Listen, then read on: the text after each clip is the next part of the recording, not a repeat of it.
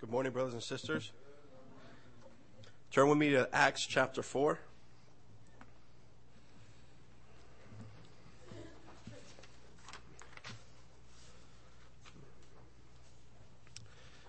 The Acts of the Apostle, chapter 4. And we'll begin reading at verse 1 all the way to about verse 31. Acts chapter 4, verse 1. Now, as they spoke to the people, the priests, the captains of the temple, and the Sadducees came upon them, being greatly disturbed that they taught the people and preached in Jesus the resurrection from the dead. And they laid hands on them and put them in custody until the next day, for it was already evening. However, many of those who heard the word, the word believed. And the number of the men who came to be about 5,000. And it came to pass on the next day that their rulers, that, the, that their rulers, elders, and scribes, as well as Anna, Annas, the high priest, Caiaphas, John, and Alexander, and as many as were of the family of the high priest, were gathered together at Jerusalem. And when they had set them, uh, set them in the midst, they asked them, By what power or by what name have you done this? Then Peter, filled with the Holy Spirit, said to them, rulers of the people and elders of Israel. If this day we are, um, sorry, if we this day are judged for a good deed done to a helpless man, by what means he has been made well, let it be known to you all and to all the people of Israel that by the name of Jesus Christ of Nazareth, whom you crucified, whom God raised from the dead, by him this man stands here before you whole. This is the stone which was rejected by you, builders, which has become the chief corner, cornerstone. Nor is there salvation in any other, for there is no other name under heaven given amongst men by which we must be saved. Now when they saw the when they saw the boldness of Peter and John and perceived that they were uneducated and untrained men, they marveled that they and, and they realized that they had been with Jesus. And seeing the man, and seeing the man uh, that had been healed standing with them, they could say nothing against it.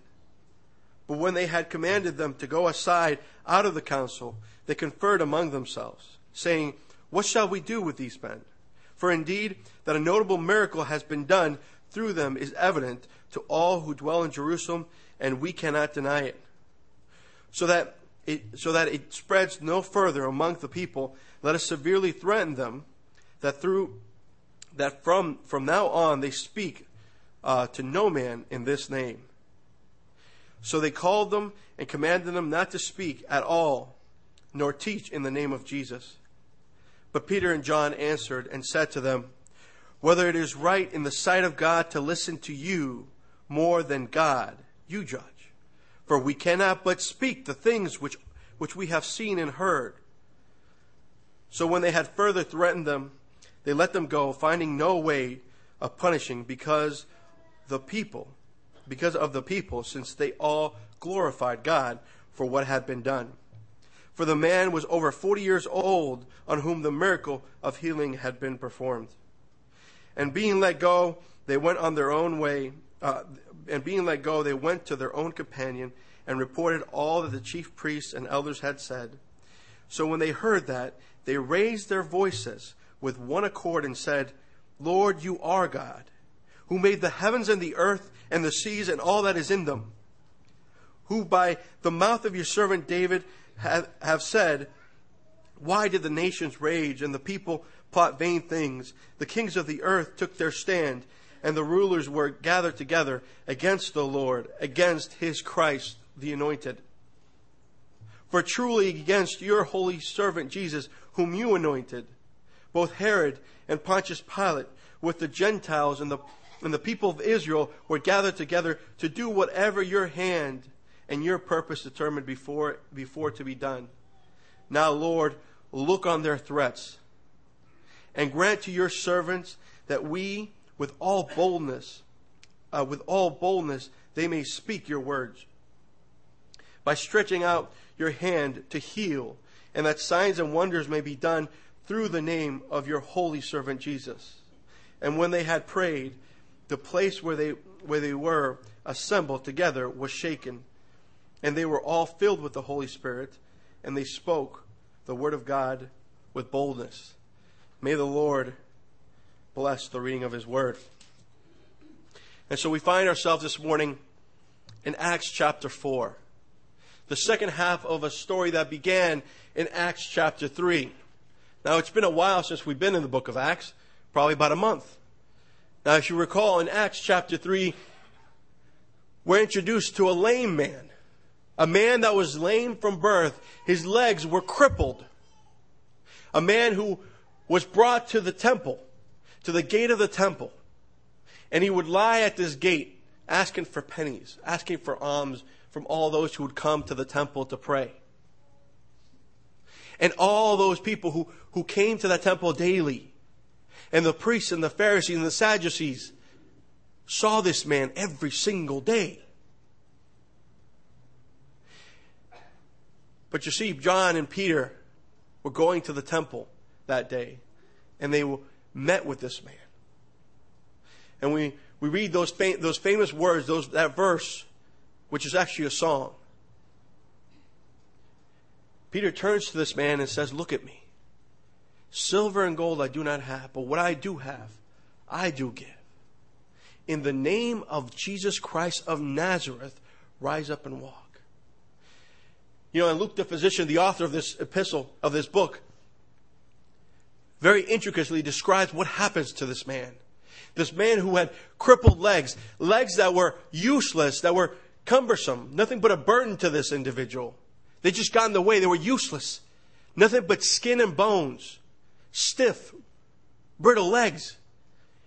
Luke would describe as the strength returned to his ankles and knees. Those skinny little legs that had no muscle, the joints which were stiff, they would not bend, would not straighten. All of a sudden were loosened and the muscle grew and this man was healed. And he stood up for the first time in his life. And we read that he praised the Lord, jumping. And a great miracle was done that day. And the people gathered together there in that porch of the temple and they marveled.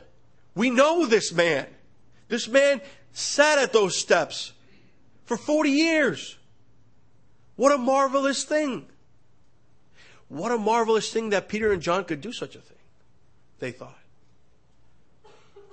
You know, Peter and John, being filled with the Holy Spirit, sought the opportunity to set the record straight. They said to them, It's not by my power, it's not by my godliness that this, this man was made whole, but it was through the God of Abraham, the God of Jacob, the God of Isaac, through his servant, the Lord Jesus Christ, whom you denied the just one, whom you rejected, the one who you denied for a murderer. It is in his name in which he is made whole. Not by their strength, not by their holiness, not by their godliness, but, but in the name of Jesus Christ and him and in his resurrection. And so we find Peter and John preaching to the crowds, preaching to the people. Jesus Christ, in Jesus, the resurrection. And so we come across the, the, the religious leaders of the day. The, we read here the priest, the captain of the temple, and the Sadducees. You know, three groups of leaders the priest, the religious leaders of the day, the captains of the temple, the Roman political government, and the Sadducees, the law keepers, the scribes. And it says that they were greatly disturbed. Why were they disturbed? They were disturbed because Peter and John were preaching Jesus Christ, in Him the resurrection.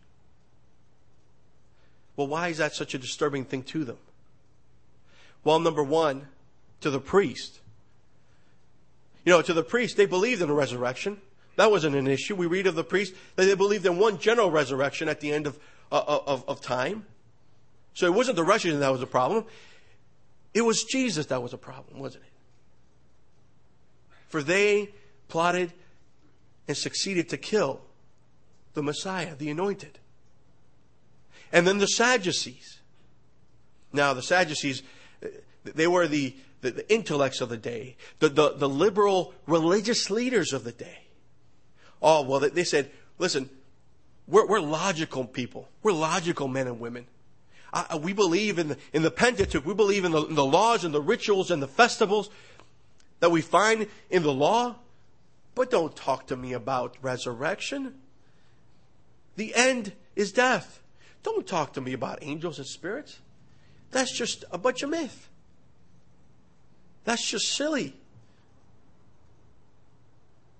But yet, here stood evidence of Jesus Christ, the one whom they killed, and rose again from the dead.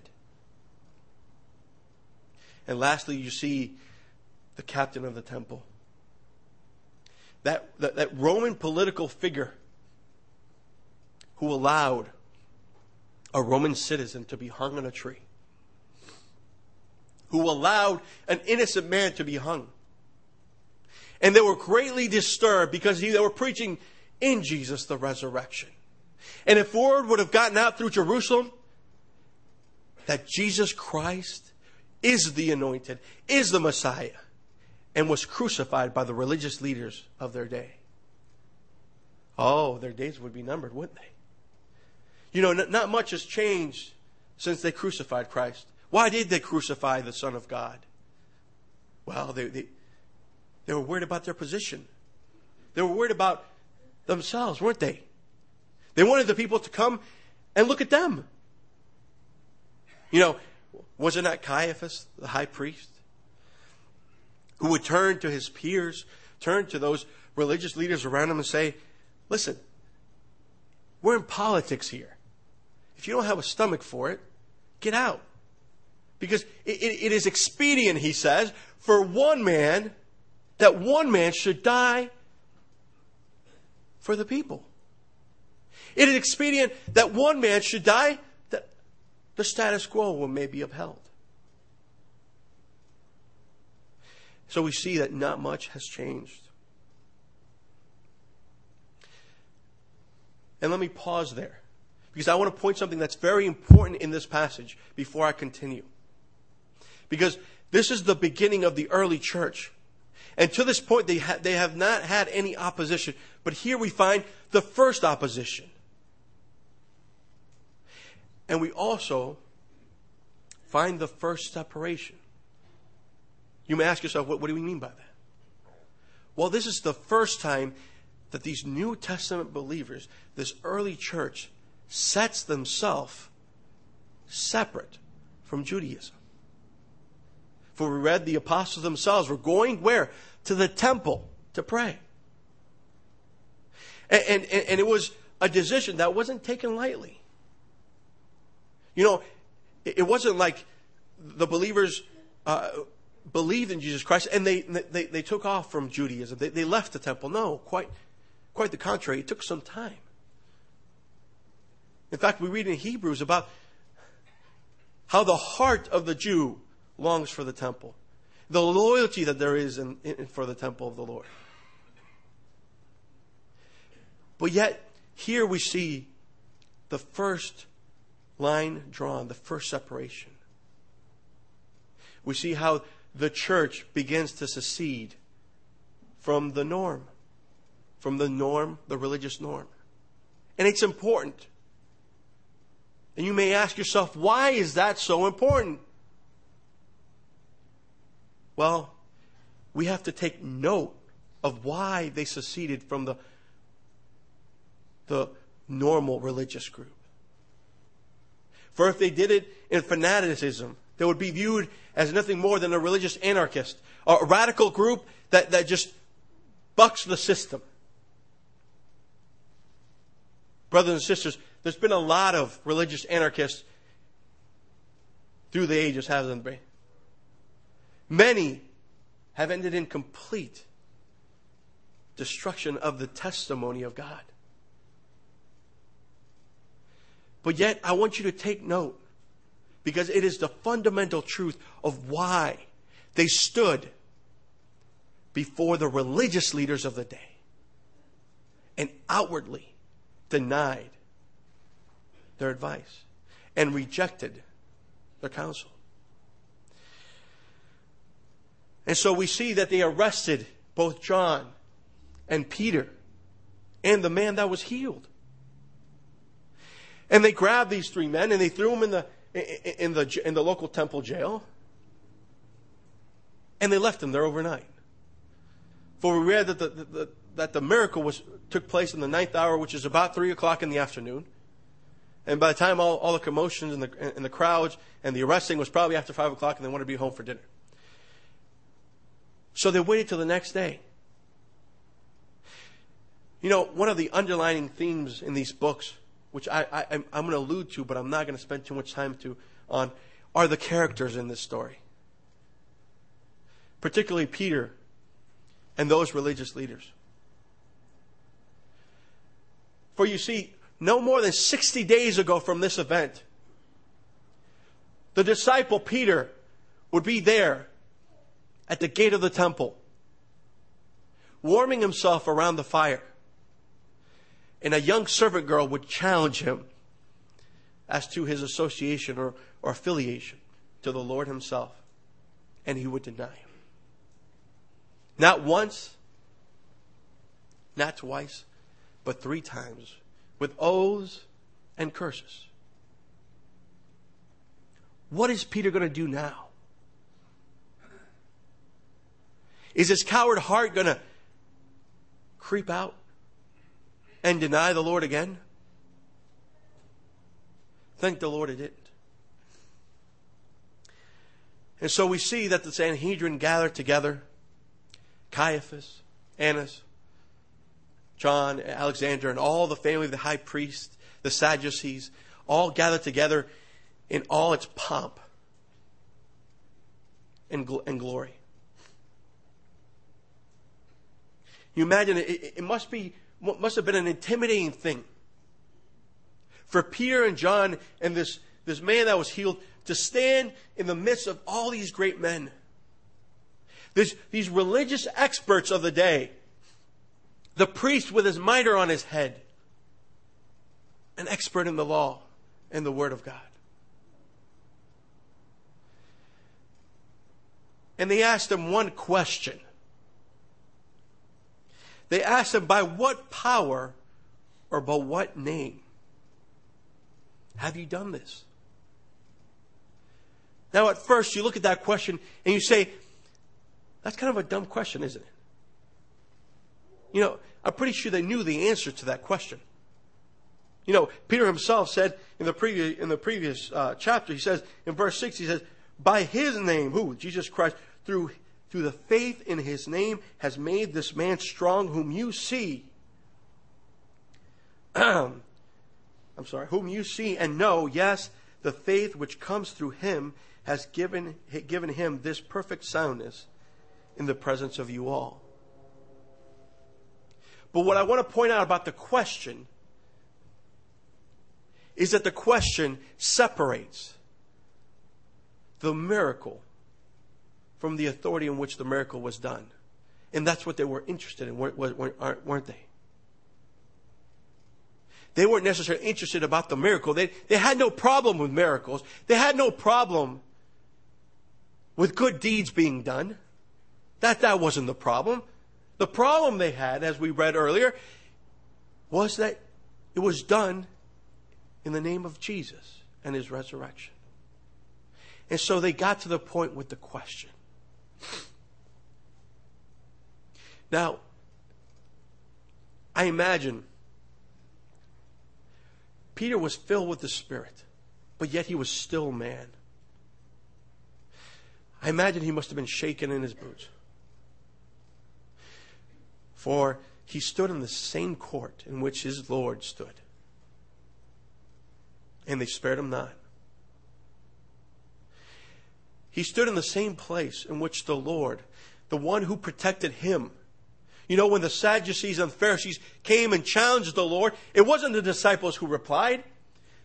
It wasn't them in their intellect and wisdom which rebuked, rebuked the questions of the Pharisees and Sadducees. It was the Lord who did it.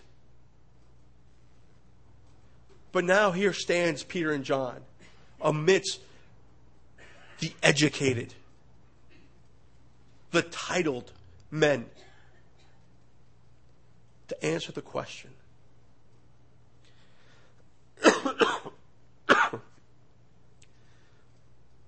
under what name and what power? And Peter, being filled with the Spirit, gave an extremely profound answer.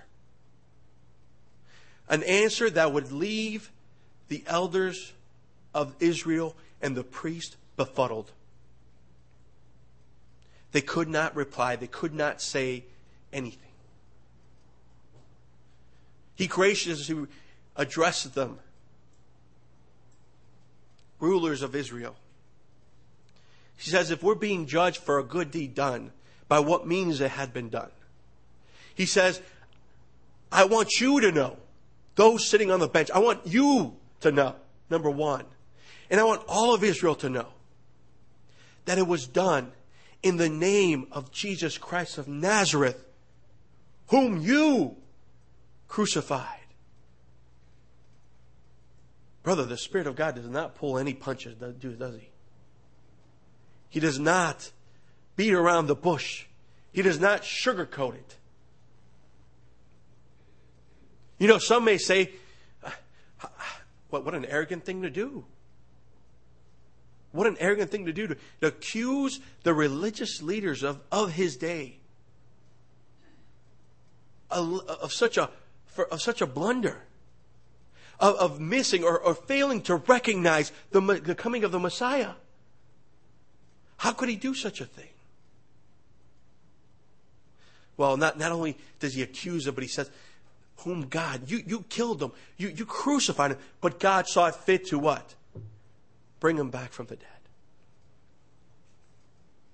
You see, if Peter would have stopped there at that point, he would have seemed nothing more than a, than, than a raving fanatic. Just, just saying whatever comes to his mind, accusing people. Well, what is his accusation based upon? Thank the Lord, he, his accusation was based upon Scripture. For the Holy Spirit inspired him to, to quote there from Psalms 118. And he quotes there that verse the stone which the builders rejected has become the chief corner. You know, it's a messianic psalm. The Pharisees knew that. The Sadducees knew that.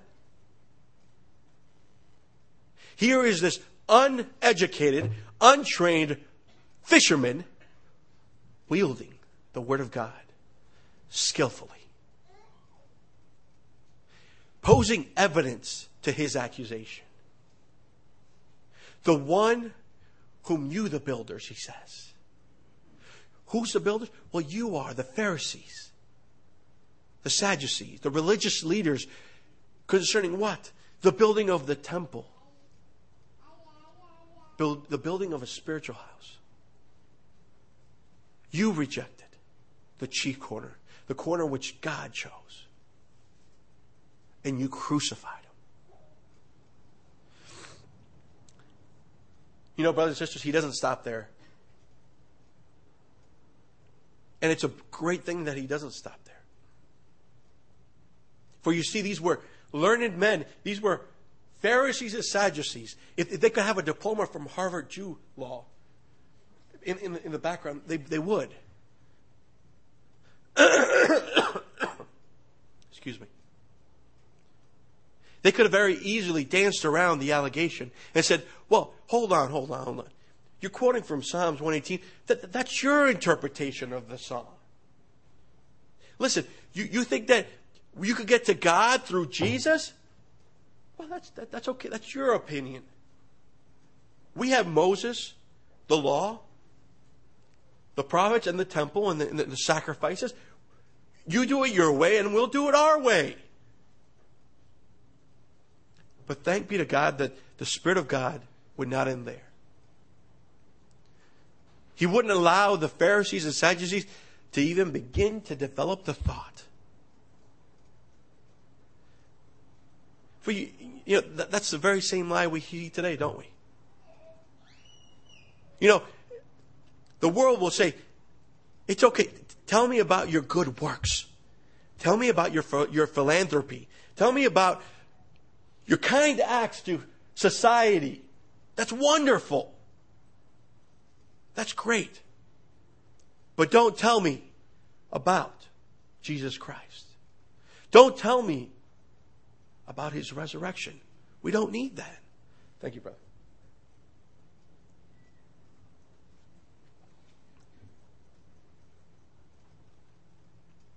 But we see that the Spirit of God inspired him to close the door on that argument. He says and turns to them, Nor is there salvation in any other, for there is no other name under heaven given amongst men by which we must be saved. Why is that so significant? Well, these were learned men. These were men who knew the Old Testament. They even knew John the Baptist. John the Baptist declared to them, Behold, the Lamb of God, which takes away the sin of the world. They would have known Jonah. And Jonah, Jonah, Jonah, Jonah quotes, Salvation is of who? The Lord. We could echo the words of Isaiah the prophet. And there is no other God besides me, a just God and Savior. There is none beside me. Look at me and be saved. All the ends of the earth, for I am God, and there is no other. The Pharisees and Sadducees knew exactly what he was saying. Jesus Christ is, is not just some great prophet with, with good advice, like many would want you to believe. He wasn't just another good, moral person, another Mother Teresa. No, but the truth, which, brothers and sisters, we stand upon and we should never move from, is that Jesus Christ is God in the flesh. It is in Him in which we stand. And we could stand on no other. There is no other name under heaven. It's also very interesting. It says under heaven, brothers and sisters. You know, if, friend, if you're here this morning and you have not accepted the Lord as your personal Savior and have turned to Him and proclaimed Him as Lord in your life, the time to receive Him as Lord is today. It's not tomorrow. For salvation is of the Lord. Today is a day of salvation, we read. And if you think that you, will get to heaven and you'll, you'll go up to those pearly gates and, and you'll tell the Lord, Lord, I was a, a decent man or woman.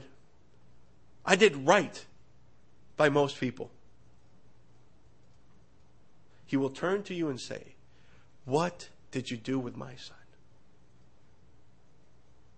For you see, the ability to accept his name is found under heaven, in this realm. Once we go on to the next, it's too late. Brothers and sisters, we should glory in the fact that Jesus Christ is Lord. And we echo those words of Philippians chapter 2. Where God the Father has given to him a name which is above every name. That at the name of Jesus, every knee should bow, those in heaven, those on earth, and those under the earth. And every tongue confess that he is Lord to the glory of God the Father. So we see that these words left the Pharisees and the Sadducees completely befuddled. They could not re- re- rebut them. He, they could not debate them. He shut their mouths. And they were amazed at these uneducated, untrained men. Ah, oh, but they realized. They realized that these men had been with Jesus. Brothers and sisters, I pray that that would be our testimony. That when the world looks upon you and me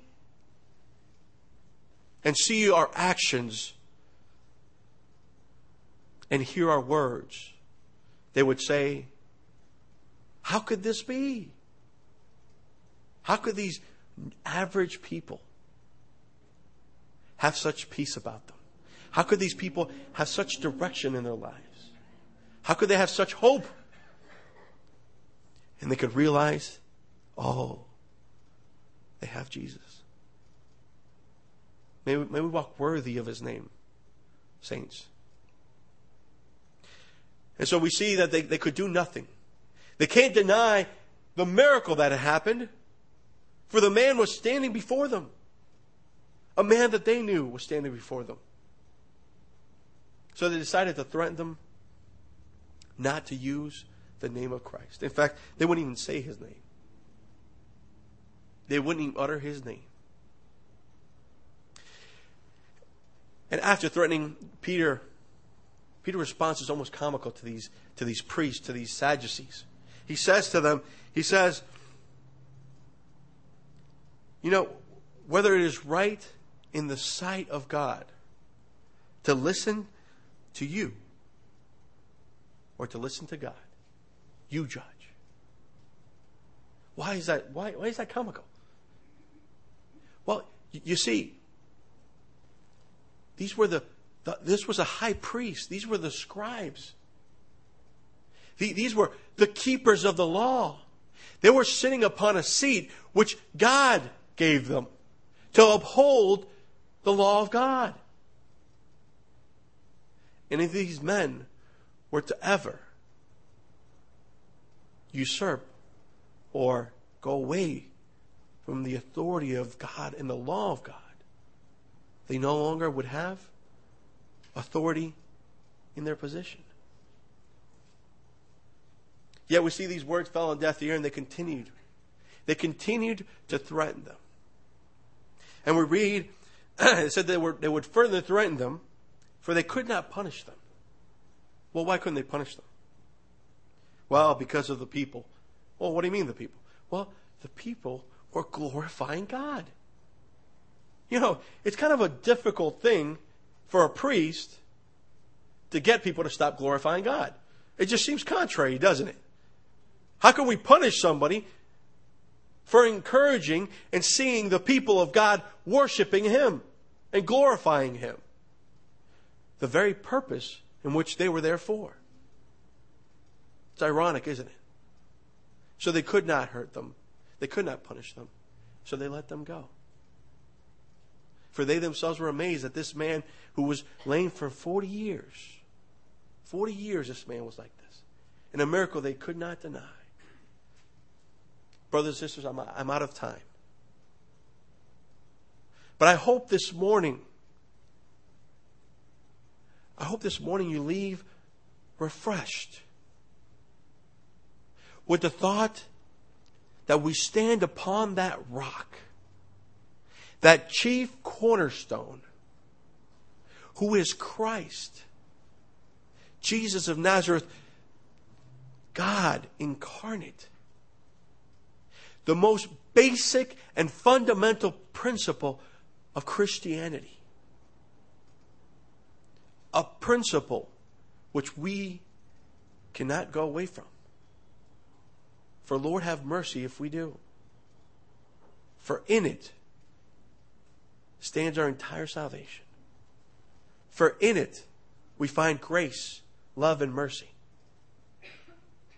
And without Him, we have nothing but sin and hell. Let us pray. Our Heavenly God and Father, we thank you, Lord, and praise you for your anointed, for your Son. Lord, we, we, we echo with the psalmist, Lord. What is man that you visited him? Who is the Son of Man? That you come and visit us, Lord. Lord, you loved us enough to send your Son to die upon a criminal's cross. That we may be made sons. That we may be made right in your eyes, Lord. Father, we praise you and thank you for such a great salvation. Lord, I ask all these things in your Son's precious name, the most beloved, our Lord and Savior, Jesus Christ. Amen.